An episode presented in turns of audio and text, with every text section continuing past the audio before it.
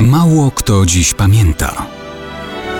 Datownik historyczny prezentuje Maciej Korkuć.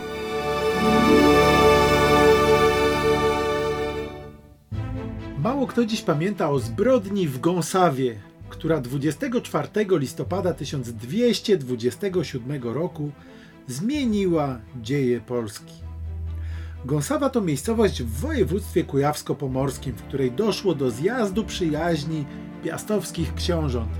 Księcia krakowskiego Leszka Białego, śląskiego władcy Henryka Brodatego i wielkopolskiego księcia Władysława Laskonogiego. Zbliżało się powoli stulecie testamentu Bolesława Krzywoustego. Ten, dzieląc Polskę między synów, ustalił zasady, które miały utrzymać jedność państwa. Oprócz wydzielonych dzielnic dziedzicznych, najstarszemu w rodzie przypadać miała dzielnica z Krakowem i władza zwierzchnia nad pozostałymi książętami. Leszek Biały, panujący w Krakowie wnuk Bolesława Krzywoustego, wiele wysiłków wkładał w to, aby likwidować waśnie i spory pomiędzy polskimi książętami i podejmować w zgodzie wspólne działania poza Polską. Blisko współpracował ze swoim rodzonym bratem Konradem Mazowieckim. Już wcześniej ogłosili pokój między książętami na zjeździe z Henrykiem Brodatym i Władysławem Laskonogim.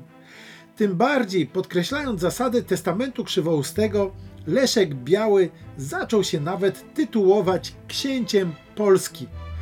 Po dwóch niestety nieudanych, choć wspólnych wyprawach na Prusów, trzej władcy zjechali się ponownie w Gąsawie. Planowali przywrócić tron Wielkopolski Laskonogiemu, którego właśnie wyparł z Poznania bratanek Władysław Odonic, i odsunąć od władzy zarządzającego Pomorzem krnąbrnego i nadmiernie ambitnego Świętopełka. Gąsawa miała przypieczętować bliską współpracę polskich książąt i utrzymać jedność Polski, mimo rozbicia. I nadszedł dwudziestego czwartego listopada tysiąc dwieście dwudziestego siódmego roku. O poranku Leszek Biały i Henryk Brodaty idą do łaźni. Tam zaskakuje ich podstępny napad ludzi Świętopełka Pomorskiego. Obaj wprost z łaźni próbują ratować się ucieczką. Nagi Leszek wskakuje na konia, ale już dwa kilometry dalej dosięgają go strzały ścigających go pomorskich napastników.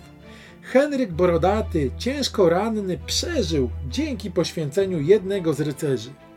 Leszek Biały oddaje ducha w Marcinkowicach pod Gąsawą. Zbrodnia ta spowodowała usamodzielnienie się Pomorza na kilkadziesiąt lat, ale co gorsza, definitywnie, raz na zawsze pogrzebała już testament Krzywoustego.